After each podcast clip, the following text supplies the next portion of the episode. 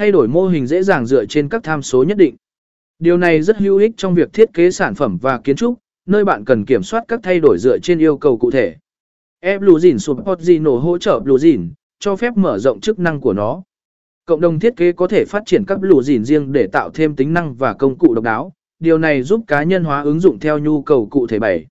Dì nỏ xệ rột 3D Dì nỏ xệ rột 3D thường được sử dụng rộng rãi trong các ngành như kiến trúc, thiết kế sản phẩm, và thiết kế đồ họa để tạo và chỉnh sửa các mô hình 3D phức tạp và chính xác. Sơ kẹ tụp là một phần mềm.